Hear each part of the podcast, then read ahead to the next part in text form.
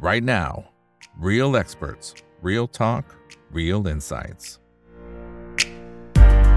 สวัสดีครับ สวัสดีเพื่อนๆนักลงทุนทุกคนนะครับ นี่คือ right now by อีกบรรพททุกเรื่องที่นักลงทุนต้องรู้นะครับ และสำหรับวันนี้เรื่องที่เราต้องรู้แน่นอนนะครับ ก็ต้องทันเหตุการณ์ด้วยนะครับ หลังจากที่ในช่วงเช้าที่ผ่านมานะฮะทางด้านของคุณ CEO นะครับของ K-Bank นะครับพี่เปิ้ลเองก็ได้มีการแถลงนะครับกับทางด้านของพี่ๆนักวิเคราะห์กับ Fund Manager นะครับผู้จัดการกองทุนในประเทศไทยนี่แหละนะครับ ก็เรียกประชุมนะครับ ซึ่ง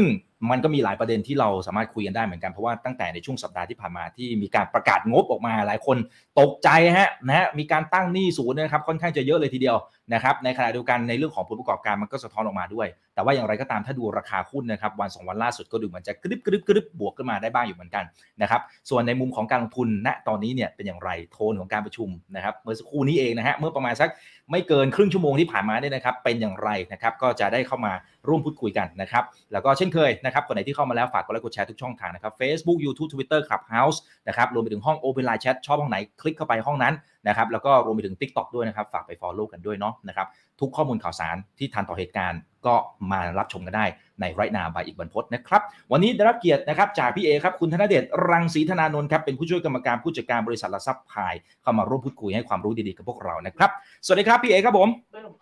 สวัสดีครับอีกสวัสดีผู้ฟังทุกท่านครับครับอ่าทักทายกันนะครับ ตอนนี้ 600 ท่านนะครับกดไลค์กดแชร์ทุกช่องทางเลยนะครับ ทีนี้ ให้พี่เอ๋เล่าก่อนบรรยากาศมันยังไง มันมันมาคุไหมมันมันเดือดขนาดไหนยังไงนะฮะแล้วก็ในมุมของการโทนของการประชุมเนี่ยมันมันโทนดาวมันคามดาวตลาดได้มากแค่ไหนนะเออมาคุไม่ไม่หรอกครับ จริงๆนักวิเคราะห์แบงก์เนี่ยน่ารักนะครับ แต่แต่ว่าแต่ว่าด้วยด้วยความที่เออเราก็ต้องเข้าใจว่านักวิเคราะห์บางท่านก็มาจากเฮาส์ต่างประเทศเนาะ เขาก็จะถูกถามถามมาดุอะ คือถ้าใครใครเคยทำงานกับต่างประเทศจะรู้ว่าลูกค้าเขาก็ดุเหมือนกันดุในแง่ที่ว่าต้องต้องรู้ลึกรู้จริง และคำถามต้องชัด ก็จะมีคำถามตรงนั้นเยอะ แต่ว่าโดยภาพรวมเนี่ยผมเชื่อว่าเขาถามเพราะว่าเขาอยากจะรู้เขาสงสัยนักวิเคราะห์แบงก์ก็ค่อนข้างจะดุดันในเชิงคำถาม แต่ว่าจริงทุกคนน่ารักนะฮะแล้วก็เมื่อจริง ๆ วันนี้เองทางกสิกรไทยทางคุณกติยาเนี่ยก็ก็ถือว่าตอบได้ชัดระดับหนึ่งเลยนะแล้วก็ทีมงานก็ก็พยายามจะหาข้อมูลให้มันเรียลไทม์ที่สุด ก็ ถ้าถ้าผมฟังดูก็อาจจะดุนิดนึง เพราะว่าสัปดาห์ที่แล้วมันมันมีประเด็นเรื่องสำรองนี่แต่วันนี้ผมคิดว่าเคลียร์ระดับหนึ่งแล้วก็ตอนเช้าก็มีเปิดไกด์ยันออกมา แต่โดยรวมแล้วผมผมให้น้ำหนักว่ากลางๆสำหรับผมนะ แต่ว่ามันมีความชัดเจนมากขึ้นเวลาสองเลนมากขึ้นแล้วก็เห็นเคแบงในปีนี้เป็นยังไงที่ชัดเจนกว่าในปีนี้ ซึ่งแน่นอนว่าคงจะไม่มีภาพตีลังกาเหมือนปีที่แล้วอย่างแน่นอนอ่า คำว่าชัดเจนชัดเจนยังไง เดี๋ยวไล่ไปทีละประเด็นนะครับ เอาฝั่งของตัวนี้เสียเขาเขาได้อธิบายไหมฮะ ที่มีการตั้งแบบสูงๆเนี่ยมันมีคำอะไรที่ที่บอกว่าเคลียร์เนี่ยโดนจี้ยังไงบ้างนะครับอ่าโอเค จริงๆ เป้าเป้าของ K-Bank เมื่อปี 2022 เนี่ยเขาให้ up to นะครับ165 บิตนะครับ แต่ว่ามันออกมาที่ 211 บิต ก็คือ add up ขึ้นมา 50 บิต 50 บิตมาจากอะไร มาจากการ write off และขายหนี้ write off ก็คือในส่วนของการตัดจำหน่ายหนี้ศูนย์ออกไป ในกรณีที่ลูกหนี้กลุ่มนี้อาจจะดูแล้วค่อนข้างจะฟื้นฟื้นตัวยากมากๆนะครับขายหนี้หลักๆก็คือขายให้ JKAMC ซึ่งเป็น partner กัน มันก็จะมี top up ขึ้นมาจากปกติ 50 bip ฉะนั้นเนี่ยถ้าไม่มีการต้อง re-clean ตัว balance sheet หรือ clean หน้า balance sheet สุดๆเนี่ยก็น่าจะได้ใกล้ๆกับ 165 bip ฉะนั้นเนี่ยที่เพิ่มขึ้นมาก็คือมาจากการทำ extra แล้วกัน เรียกว่า clean หน้า balance sheet ให้ดีขึ้นนะครับ ก็อันหนึ่งก็คือเอ่อก็เจอ NPL ละจริงๆ ต้องยอมรับความจริงว่า NPL มันเพิ่มขึ้น ซึ่งซึ่งแบ่งเป็นอย่างนี้ครับเฟสหนึ่งก็คือ NPL ที่เกิดก่อนโควิด อันนั้นก็คือจุดหนึ่งแล้วถ้าเราจะเห็นสัญญาณพวก SME นะก็มีปัญหาพอพอโควิดมาปี 2 2 2 1 2 2เนี่ยมันก็มีอีกดอกหนึ่งผสมกัน แล้วก็อีกอันหนึ่งผมก็จะว่ามันก็เป็นเรื่องของการที่จะพยายามไฟจูนระบบในการ ประเมินประเมินหนี้เสียรวมถึงอนาคตอย่างที่เราเคยคุยกันไว้ว่ามันมาจาก 3 ส่วนละที่เกิดขึ้นก็เลยทำให้ตัวสำรองในปีที่ผ่านมา credit cost อยู่ที่ 211 แต่ 50 ที่เกิดขึ้นตรงนี้มันมาจากการ write off หนี้แล้วก็ขายหนี้ออกไป ซึ่งผมเข้าใจว่าเขาได้ราคาที่ค่อนข้างจะโอเค ในช่วงท้ายๆนะเขาเลยสามารถที่จะใส่เข้าไป ภาพมันก็เลยทำให้ credit cost สูงขึ้นไปนะครับ แต่ว่าถ้าเราดู credit cost ในปีนี้ guidance ที่ออกมาคือ 175ถึง200 อันแรกก็คือต่ำกว่า211 แน่ๆ ฉะนั้นเนี่ย confirm view ว่า credit cost เนี่ย peak cycle ไปแล้ว แต่ว่าทำไมถึงมี range ที่175ถึง200ก็ต้องต้องเข้าใจว่ามันยังอยู่ใน process ของการ clean balance sheet อยู่ ฉะนั้นในปีนี้เองเนี่ยการ write off เนี่ยนะครับก็ก็ยังมีอยู่ แต่ว่าไม่น่าจะเท่าเดิมแล้ว ก็ก็แสดงว่าเมื่อ write off ไม่เท่าเดิมสสำรองที่ต้องใช้ไปหรือ add up เพิ่มต่ำลง ขายหนี้ยังมีอยู่ ใช่ไหมครับ แล้วก็สำรองนี้จากการเติบโตของสินเชื่อ 5-7%เนี่ยก็ก็ยังต้องใช้อยู่ฉะนั้นเนี่ยในปีนี้สำรองนี้ที่มีก็คือ 1 ก็ปล่อยสินเชื่อใหม่สำรองก็จะมีอยู่ 2 เนี่ย ปีนี้เป็นปีที่ forbearance ของแบงก์ชาติจะหมดอายุ หมายความว่าคนที่เข้าโครงการ relief โปรแกรมเนี่ยปีนี้จะเป็นปีสุดท้ายที่แบงก์จะช่วยเหลือ ปีถัดไปแล้วเนี่ยมันก็ต้องเข้าสู่สเตจที่แท้จริง ซึ่งกระบวนการที่จะเปลี่ยนถ่ายไปสู่การหมดโครงการ forbearance หรือช่วยเหลือเนี่ยทุกแบงก์นะฮะไม่ใช่เคแบงก์ พยายามจะลีนกลุ่มลูกค้าที่ดูแล้วมันสีสีเทาๆหรือสีเทาเข้มออกมาให้มากที่สุดตั้งลองใส่ออกไปที่เกิดขึ้น แล้วก็ก็จะว่าปีนี้จะเป็นปีที่ท้าทายเรื่องของปัจจัยต่างประเทศ ก็เลยทำให้ภาพของ credit cost เนี่ยก็ยังอยู่สูงคือ 175 ถึงถึง 200 ถ้าเทียบกับ normalize ของ credit cost ที่อยู่อยู่ประมาณสัก 140 160 ที่เกิดขึ้นนะครับ อืมครับพี่เอกคิดว่าอันนี้รอบนี้เจ็บ แต่จบไหมฮะ หรืออาจจะยังไม่จบหรือเปล่าหรือยังไง เออก็ก็ไม่อยากเชื่อร้อยเปอร์เซ็นเพราะเพราะว่าเขาเข้าใจว่ามันก็มันก็อาจจะเกิดอะไรก็ได้ เพราะปีนี้เองเนี่ยเออจริงๆวิววิวของ GDP growth เมื่อที่ออกมาน่ะผมเห็นหลายท่านก็มองดีขึ้นนะ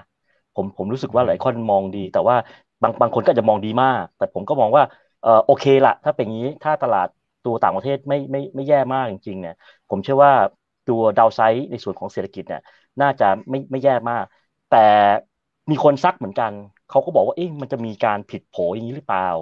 นักวิเคราะห์ก็ถามนะท่านผู้บริหารก็บอกว่าเราคิดว่าเราทำไปมากแล้ว ในปีที่ผ่านมาคือคลีนคลีนอัพแล้วว่าเรียกว่าอาบน้ำแต่งตัวล้างล้างสบู่สระผมไม่ไปเยอะแล้ว แต่มันยังมีอยู่ละก็เป็นไปได้แหละเพราะว่าไอ้ตัวค้างท่อมันยังอยู่ เพราะว่าคนที่อยู่ภายใต้ของการความช่วยเหลือจริงๆอะมันยังอยู่ประมาณสักเกือบเกือบเจ็ดเปอร์เซ็นต์ของ total port นั้นส่วนนี้อาจจะต้องมีปัญหาอยู่นะครับฉะนั้นเนี่ยตรงนี้เองเนี่ยผมเชื่อว่าก็ก็ระดับหนึ่งแต่ แล้วก็อีกส่วนหนึ่งเขาบอกว่าเขาก็มีสำรองศูนย์เกิน 20%ของ total สำรองที่มีอยู่ฉะนั้นถ้าผมฟังน้ำเสียงนะ ผมคิดว่าต้องต้องเอาให้ได้อะอย่างน้อยต้องไม่เกิน 200อะในความรู้สึกผม200 คงคงเป็น up up upper upper bound นะครับ แต่ว่าดาว up side ก็คือ 175 ฉะนั้นทุก ๆ 10 bip ของสำรองที่ปรับขึ้นปรับลงเนี่ยจะมีผลต่อประมาณการของทางเรานะ5%ซึ่งเราก่อนหน้านี้ตอนเราออก report เนี่ยเราทำร้อยสองร้อยสิบ เราทำแบบเต็มๆเลย ฉะนั้นเนี่ยมันก็มี up เรียกว่าตัว upside ในแง่ของ credit cost ที่เรามองว่าเราก็ทำแบบพอประมาณแล้วนะฮะเนี่ยผมเชื่อว่าก็ก็ก็อาจจะสักเจ็ดสิบเปอร์เซ็นต์นะในความเห็นผมว่ามันน่าจะเป็นตามนี้ ที่เหลือต้องขอดูระยะต่อๆไปในปีที่เหลือครับ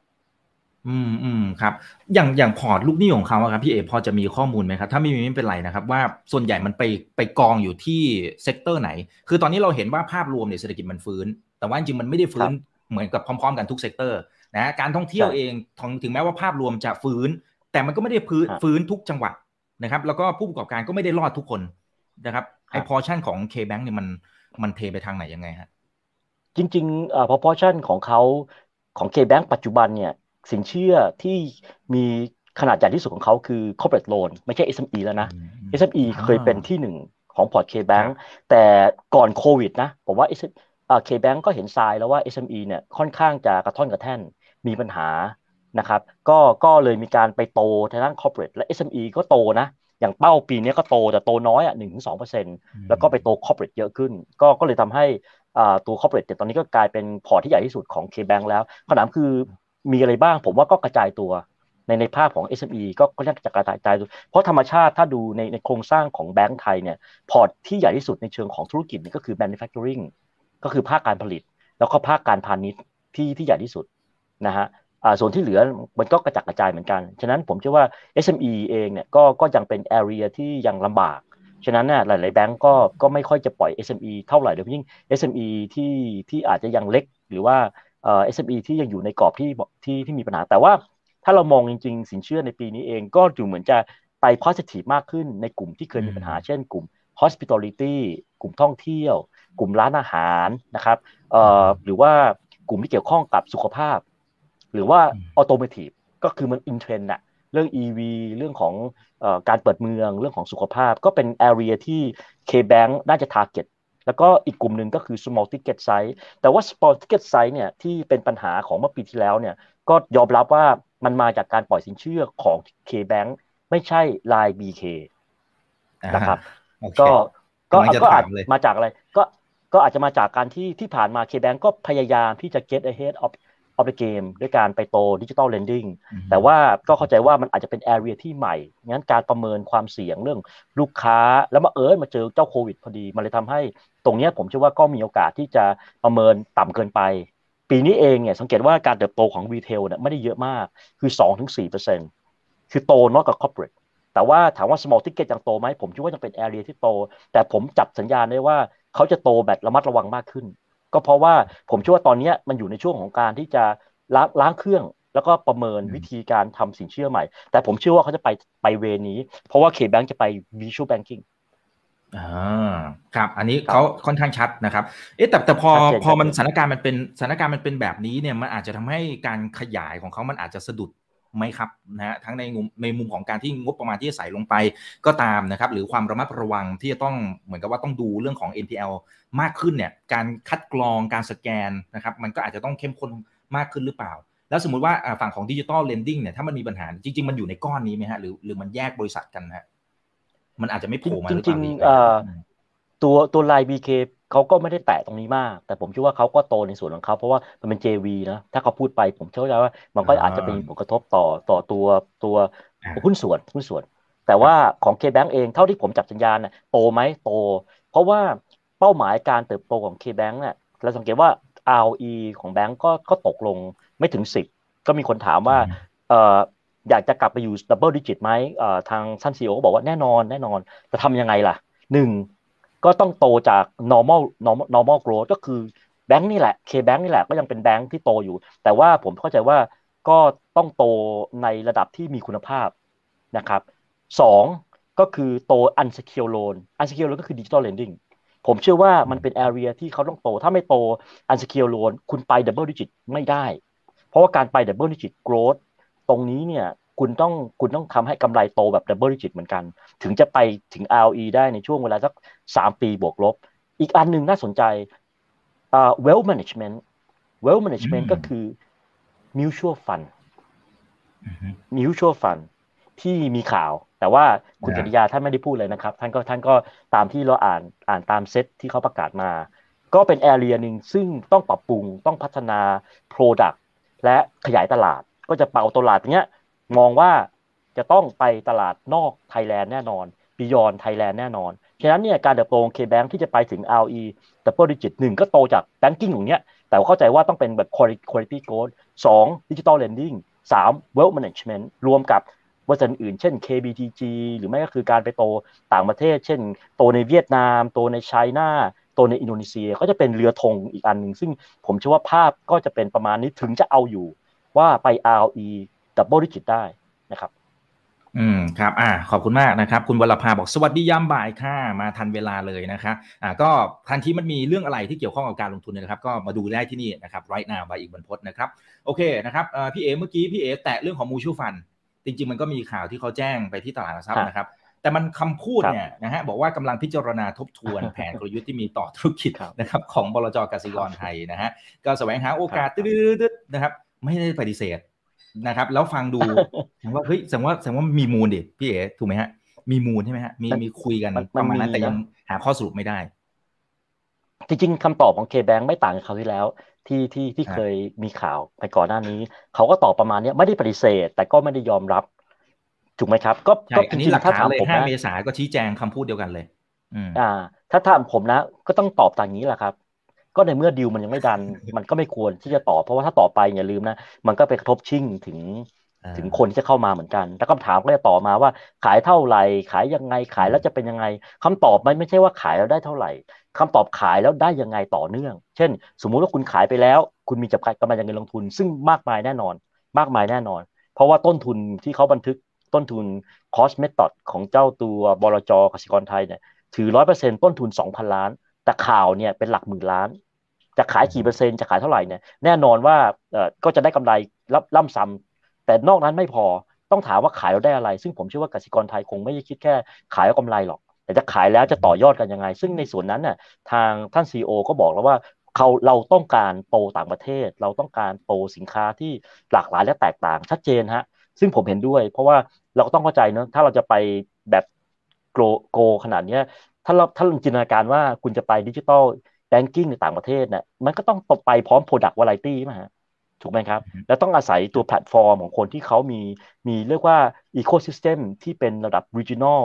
global อาจจะอาจจะเกินไป แต่ว่า regional ในแถบ Southeast Asia หรือเอเชียเนี่ยผมเชื่อว่ามันเป็นเกมที่เราพอจะสู้ได้ ฉะนั้นเนี่ยถ้าจะไปในเวที่ต้องไปแบบ regional platform ไป digital platform เนี่ยแน่นอนอะคุณต้องมี partner เป็นใครเท่านั้นเอง แล้วก็จะไปยังไงมากกว่า แต่จริงๆอย่างบลจกสิกรไทยเนี่ยมันก็น่าจะเป็นอู่ข้าวอู่น้ำของธนาคารกสิกรไทยพอสมควรเลยใช่ไหมครับพี่เอทำไมเขาถึงขายอะฮะก็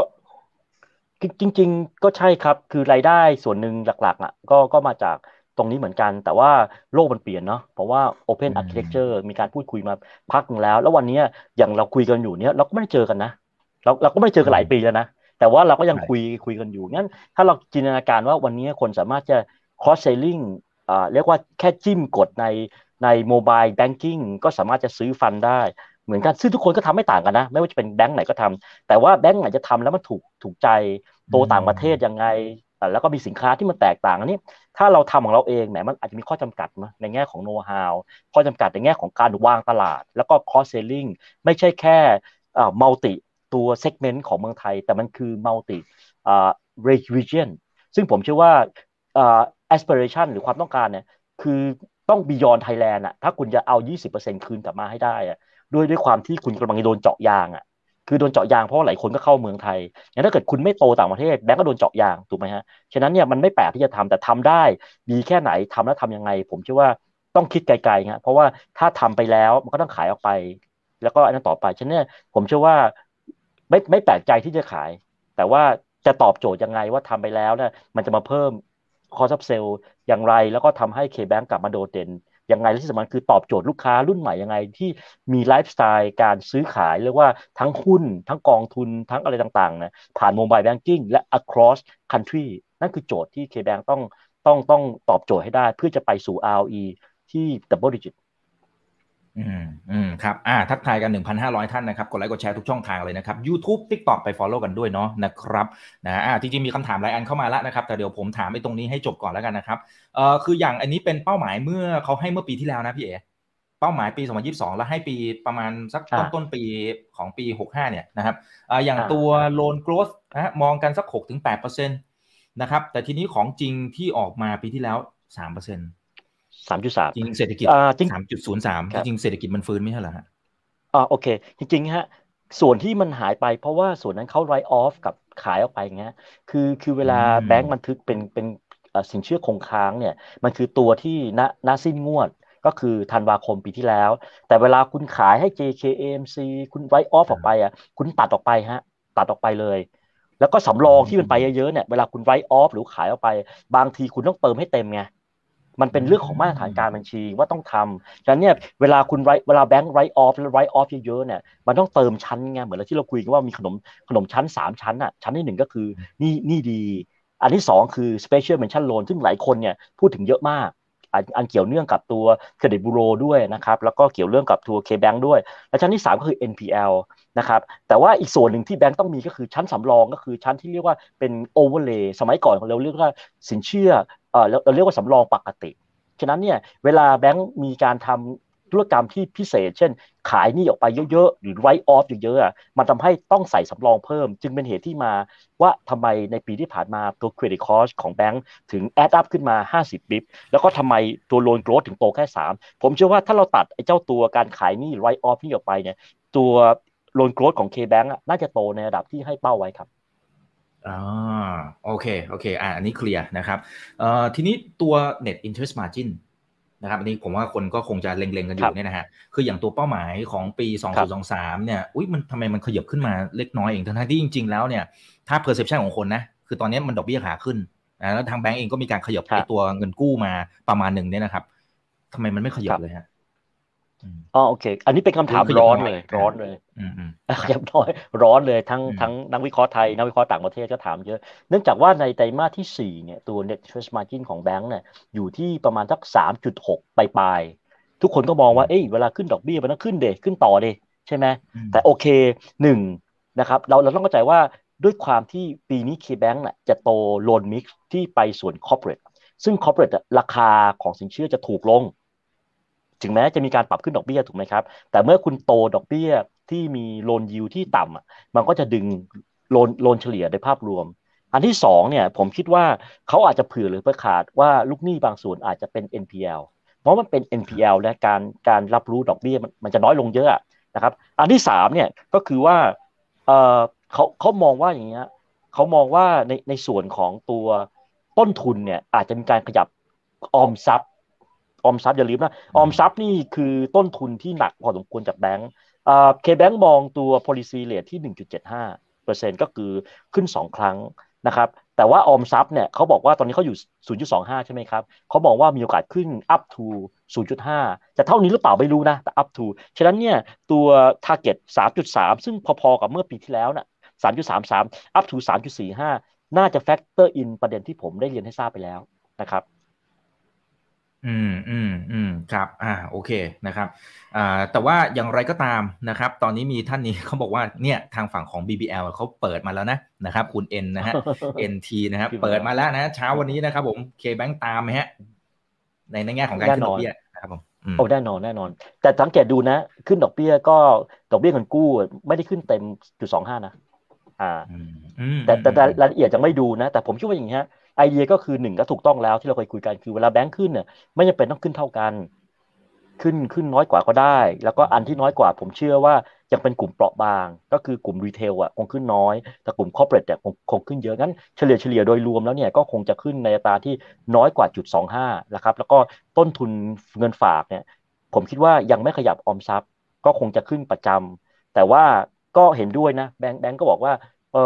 ก็ก็มีคู่แข่งอะถ้าถ้าเกิดที่อื่นเขาขยับออมทรัพย์ไปบ้างอะแล้วเราไม่ขยับมันก็อาจจะเป็นอะไรที่ที่เอ่อไม่ไม่ไม่ competitive ก็ตรงนี้ก็คือทำให้มันอยู่ใน pipeline ของทาง K-Bank ว่าอาจจะมีโอกาสที่จะปรับขึ้นออมทรัพย์ฉะนั้นเนี่ยอาจจะเห็นตัว net interest margin อาจจะปรับขึ้นไม่มากทั้งทั้งที่จริง ๆ แล้วเนี่ยเทรนด์ดอกเบี้ย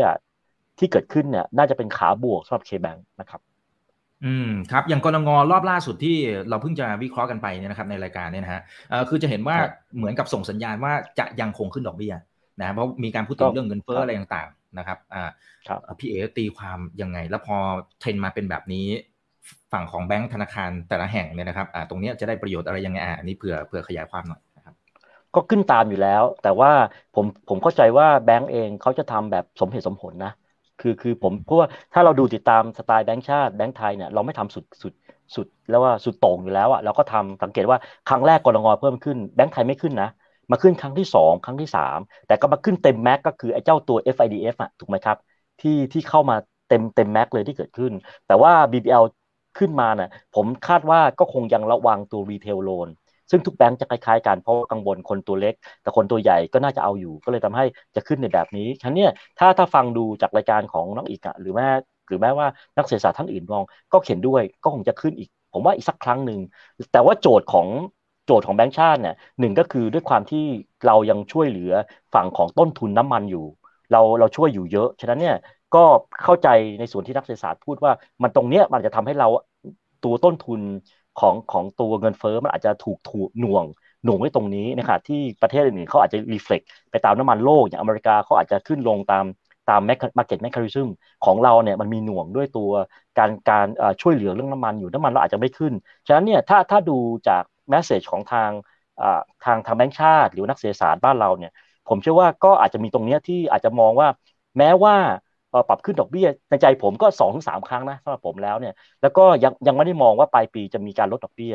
ผมผมยังมองอย่างนั้นฉะนั้นเนี่ยถ้าถ้าคุณเอ่อขึ้นเยอะเดี๋ยวคุณจะถูกเพรสเชอร์ให้ลดดอกเบี้ยหรือเปล่างั้นผมคิดว่าแบงค์ชาติจะต้องเวทครั้งครั้งหน้าเนี่ยผมว่าไม่ยากหรอกยังไงก็ขึ้น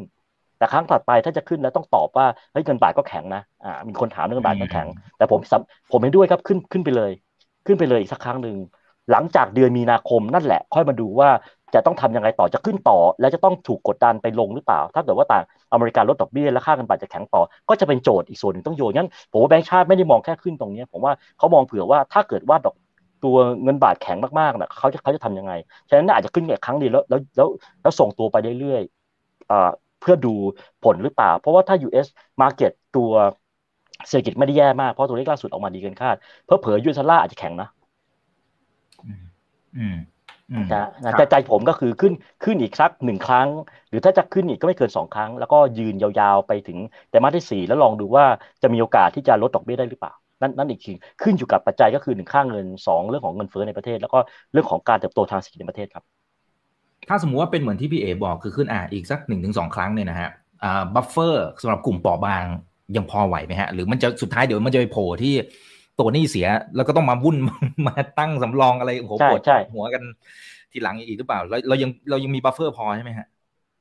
ใช่ใช่คือคือนี่เหตุผลที่เราเคยคุยกันไว้ก่อนนะว่าทำไมแบงก์ชาติ ไม่ได้มองเฉพาะ currency ถูกไหมฮะ ที่เราบอกว่าไอ้แบงก์ชาติเนี่ยเขาก็ต้องดูเรื่องเศรษฐกิจนะ แล้วแบงก์ชาติไทยเนี่ยเขาดูเรื่อง banking นะเฟดเนี่ยเขาไม่ดู banking นะอย่าเข้าใจผิดนะ เขาไม่ได้ดู banking มันเป็นอีกสมาคมนึง ฉะนั้นเนี่ยเวลาเขาปรับขึ้นปรับลงเขาต้องมอง ahead of the game ว่าเฮ้ยถ้าปรับขึ้นเยอะๆตามเขาไป แล้วถ้าเกิดมันปรับขึ้นเยอะแล้วมันเกิด loan default น่ะต้องปรับลงหรือเปล่า นั่นคือเหตุผลหนึ่งที่ผมว่าแบงก์ชาติอาจจะไม่อยากจะจะจะพูดไปไกลขนาดนั้น ก็เลยจำกัดการพูดแค่ตรงนี้และขึ้นแบบ gradually เพิ่มขึ้นงั้นผมคิดว่าการขึ้นตรงเนี้ยเอ่อก็คงจะขึ้นอะแล้วผมหนุนให้ขึ้น แต่ว่าอาจจะขึ้นอีกสักเดือนมีนาคมอีกสักครั้งนึงก็ได้ นะครับแล้วก็อาจจะขึ้น retail loan กลุ่มเปราะบางน้อยหน่อย แล้วก็ไปปรับโครงสร้างเท่าที่จำเป็นที่เกิดขึ้น แต่ลูกหนี้ลูกหนี้ต้องต้องใจจริงนะจริงใจนะ ไม่ใช่เขาขึ้นไปแล้วคุณไปต่อต่อต่อรองแบงค์แบงค์เองก็อาจจะปรับ stage ได้เหมือนกันฉะนั้นเนี่ยตรงนี้ก็จะใช้วิธีการเรียกว่าเป็นดูแลหนี้เสีย เฉพาะและเฉพาะรายไม่ใช่เป็น macro approach แต่จะเป็น micro approach ที่เกิดขึ้นจากรายไหนมีปัญหาก็ช่วยกันไป sector ไหนไม่ฟื้นก็ก็ช่วยกันไป ส่วน buffer เนี่ยคำถามคือเป็นยังไง ก็นี่คือผลที่ทำไมเขาถึงให้ให้ range ที่ร้อยเจ็ดห้าถึงสองร้อยไง นี่คือผมเชื่อว่าเขาเขาเขาเผื่อไว้ว่ามันอาจจะขึ้นไปแล้วจะเป็นอะไรยังไงต่อ แต่ว่าแนวนโยบายของแบงก์ชาติและแบงก์เนี่ยจากนี้ไปเขาจะดูแลเป็น sector เป็นรายบุคคลมากกว่าที่จะปูพรมทั้งหมดแล้วผมคิดว่าเทรนด์คงจะเป็นประมาณนี้ที่ที่เกิดขึ้นนะครับครับอ่าทักทายพันแปดร้อยท่านนะครับ กดไลค์กดแชร์ทุกช่องทางนะครับ โอเค เดี๋ยว เท่าที่ดูเวลาอาจจะได้อีกสักหนึ่งถึงสองคำถามนะครับ คุณจาวิสบอกว่าต้องติดตามรายการป๋าอีกสักยี่สิบสี่ชั่วโมงแล้วนะฮะไม่ขนาดนั้นนะฮะอะไรที่ถ้ามันมีอะไรที่มันด่วนๆเข้ามานะครับแล้วเกี่ยวข้องกับการลงทุนทุกอย่างนะครับ ก็มาดูได้นะครับที่ไร g h t now นะฮะโอเคนะครับดูนี่หน่อยนี่คุณ NTP นะเขาบอกว่า KBank จะลุยธุรกิจ AEC เนี่ยในอาเซียนนะครับไอ้ส่วนนี้เนี่ยคิดเป็นรายได้เยอะแค่ไหนอย่างไร แล้วเขาต้องถอยฉากกลับมาหรือเปล่า ด้วยสนามที่ตอนนี้อย่างน้อยอย่างน้อยในประเทศก็อ่าครับ อย่างน้อยครับ คือถ้ามองจากแบงก์ไทยเนี่ยคนที่ไปไกลที่สุดคือ BBL อันเนี้ยแล้วก็คนหนึ่งตาม BBL ยากครับ เพราะว่า BBL นั่นเป็นแบงก์ที่มี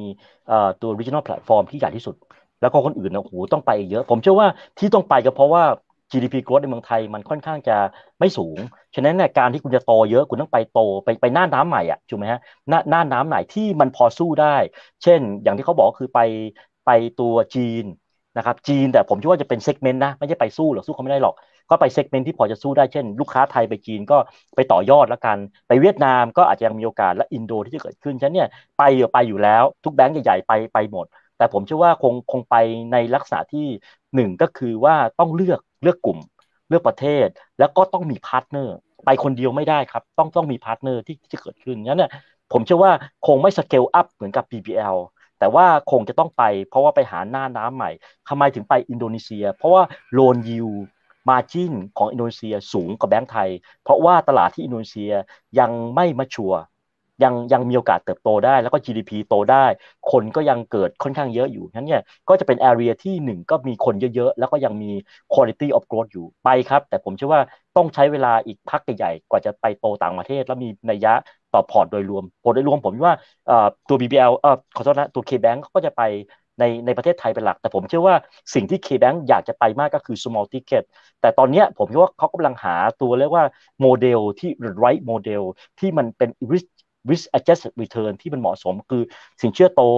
นะครับ NPL เพิ่มขึ้นระดับหนึ่งและ credit cost สูงขึ้น แต่ว่าจะต้องอยู่ในระดับที่มันทำให้อัตราผลตอบแทนโดยรวมหรือ ROE เนี่ยเป็นขึ้นไม่ใช่เป็นลง ซึ่งปีที่ผ่านมาก็ต้องยอมรับสะดุดนะฉะนั้นจากนี้ไปผมเชื่อว่า aspiration ของเขาไป แต่ว่าอาจจะ fine tune โมเดลใหม่สำหรับการเติบโตไปในอนาคตครับ อืมครับอ่าขอเป็นสุดท้ายนะครับ คุณ คุณไซโครนนะครับเขาบอกว่าขอให้พี่เอ๋ช่วยคอมเมนต์ cost to income ratio หน่อยนะครับ ว่ามันสูงไปไหมนะครับ มองอย่างไร ก็จริง ๆ แบงก์ไทยแทบจะก๊อปปี้กันเลยนะมิดมิดโฟตี้ mid 40เป็นเป็นภาพที่ยังมีความเป็น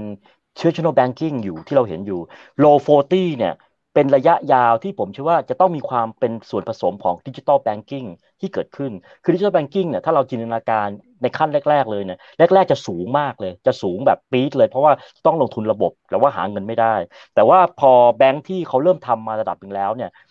ในส่วนของดิจิ t a ลแบงกิ้งจะเริ่มถูกลงที่เกิดขึ้น ฉะนั้นเนี่ย aspiration ของการที่ไป low 40 หรือ mid 40เนี่ย ก็อาจจะขึ้นอยู่ปัจจัยอื่น เพราะว่าจริงๆ cost to income ratio เนี่ย ในทางในทางการคำนวณเนี่ย มันมาจากตัวต้นทุน ที่ไม่ใช่ดอกเบี้ย หารด้วยรายได้ที่มาจากการดำเนินงานทั้งหมด ซึ่งรวมต้นทุนจากการปล่อยสินเชื่อในแง่เงินฝากด้วย ซึ่งไม่รวมตัวสำรองนี่ฉะนั้นเนี่ย mid 40เนี่ยผมเชื่อว่าก็จะเป็นประมาณนี้ แต่ถ้าจะไป low 40ได้นะหนึ่งก็คือว่าจะต้องทำยังไงก็ได้ให้ lean cost ได้มาก และสามารถจะเพิ่ม yield yield ที่จะเพิ่มขึ้นคืออะไร digital banking แต่ถามว่าจะไปจะไปได้ถึงวันนั้นหรือเปล่าเนี่ยผมเชื่อว่าก็อย่าไป pressure แบงค์มากเพราะ pressure แบงค์มากเดี๋ยวจะเจอปัญหาเหมือนปีที่ผ่านมาที่เกิดขึ้น นะครับก็แกลบแกลบประมาณนี้ครับ low low ถึง mid forty ซึ่งก็ค่อนข้างจะ in line กับที่เราประเมินไว้ก็ตีง่ายคือประมาณสัก43ถึง45เปอร์เซ็นต์ครับอ่าครับโอเคนะฮะอ่าเราคุยกันพอสมควรแล้วนะครับ ก็ขอบคุณพี่เอ๋มากนะครับ ถ้าฝากทิ้งท้ายถึงเพื่อนนักลงทุนนะตอนนี้นะครับ ที่ดูกันอยู่ประมาณ 2,000 ท่านเนี่ยนะครับ นาทีนี้เนี่ยราคาของ K-Bank เนี่ยนะครับ ก็หล่นจากสักประมาณ 157 มาอยู่สัก 144 นะครับ แล้วก็เด้งกลับขึ้นมาสัก 147 วัน 2 วันล่าสุดเนี่ย มันถือว่า price in ไอประเด็นที่เรากลัวๆกันไปหมดแล้วหรือยัง และนาทีนี้ซัดเลยไหมฮะ จัดเลยไหมฮะ ก็ก็จริงๆ target ปีนี้ให้ไปร้อยหกสิบห้าแต่ว่ามันก็มี upside ผมเชื่อว่า upside นะในความรู้สึกผมก็คือจาก credit cost ที่ที่เพิ่มขึ้นที่เกิดขึ้นนะครับ ก็ยังแนะนำซื้อครับ แต่ว่าราคาหุ้นมันลงมารอบนี้ แล้ววันนี้สำหรับผมไม่ไม่ได้ให้เต็มร้อยในแง่ของการความชัดเจน แต่ผมก็ว่าให้ในระดับหนึ่งที่นักวิเคราะห์จะสามารถเอาไปทำตัวเลขได้ และระหว่างทางที่เหลือของปีก็คงต้องมอนิเตอร์ต่อไป ก็ได้นำซื้อครับครับแล้วก็มูลค่าพื้นฐานที่เราประเมินไว้ที่ 165 บาท แล้วถ้าเกิดว่ามีการอัปเดตตัวเลขยังไงโดยเพิ่งยิ่ง ผมเชื่อว่าคีย์สำคัญจะอยู่ที่1 margin expansion 2 credit cost ซึ่งอยู่ในเรนจ์175 200เนี่ยจะเป็นตัวแปรสำคัญ ว่ากำไรของ KBank ปีนี้จะโตได้เท่าไหร่แต่เราเรามองว่าจะโตได้ราว15%ในปี 2023 ครับกับคุณแพรรี่นะครับก็บอกว่าติดอยู่แถวๆนะฮะร้อยหกสิบห้าเนี่ยนะฮะแล้วมันเหมือนเหมือนกับใกล้เคียง แล้วก็ชนมา เท่าที่ผมดูจากการจริงๆก็ก็ใกล้เคียงมาสองสารอบแล้วเนาะไม่ผ่านสักทีพี่เอเอาไงดีก็ก็ก็คนที่ติดก็หวังว่า ผมผมคิดว่าต้องมองยาวๆนิดนึงภายภายใต้ช่วงที่มันยังอยู่ในช่วงของรอยต่อเนาะรอยต่อยต่อ แต่ว่าเท่าที่ฟังจากนักเศรษฐศาสตร์หรือตัวเลขอเมริกาเนี่ยถ้าทุกอย่างมันโอเคเนี่ยผมว่าโอเค ฉะนั้นก็จะไปดูเรื่องอะไรรู้ไหมฮะอ่า debt forbearance เดบที่มันอยู่ในในโครงสร้างการปรับโครงสร้างนี้เนี่ยว่าเป็นยังไง ซึ่งอันนี้ทุกแบงค์นะครับ ไม่ใช่เคแบงค์ครับทุกแบงค์ฉะนั้นเนี่ยก่อนที่จะเจอในปีนี้ที่จะจบตรงเนี้ยทุกคนต้องพยายาม clean ตรงนี้ให้หมดแล้วก็จะมีสำรองหนี้ส่วนเกินที่สุด ก็อาจจะเป็นอีกอันหนึ่งซึ่งเราจะเห็นสำรองหนี้ของแบงก์สูง แต่ผมเชื่อว่าไม่สูงไปกว่าปีที่แล้วอย่างแน่นอน โดยภาพรวมของ sector นะครับ ครับขอบคุณมากครับพี่เอ๋นะครับที่มาเข้ารายการแบบด่วนๆให้กับพวกเรานะครับผมนะฮะถ้าอยากจะติดตามนะครับข้อมูลข่าวสารอะไรก็สามารถไปตามที่ Pi Securities ได้นะครับพี่เอ๋ก็จะให้ข้อมูลที่นี่เป็นประจำอยู่แล้วกับพี่วีแล้วก็ทีมงานนะครับส่วนคนไหนที่อยากจะติดตามอะไรที่มันเร็วๆด่วนๆนะครับที่เกี่ยวข้องกับการลงทุนก็มาที่นี่ครับ right now บายอีบันพศนะครับกดไลค์กดแชร์ทุกช่องทางไว้ ขอบคุณ2 0 0ท่านที่อยู่กับเราในบ่ายวันนี้ วันนี้สวัสดีครับ ถ้าชื่นชอบคอนเทนต์แบบนี้อย่าลืมกดติดตามช่องทางอื่นๆด้วยนะครับ ไม่ว่าจะเป็น Facebook, YouTube, Line Official, Instagram และ Twitter จะได้ไม่พลาดการวิเคราะห์และมุมมองเศรษฐกิจ และการลงทุนดีๆ แบบนี้ครับ อย่าลืมนะครับว่าเริ่มต้นวันนี้ดีที่สุด ขอให้ทุกท่านโชคดี และมีอิสรภาพในการใช้ชีวิต ผม อีกบรรพฒนาเพิ่มสุขครับ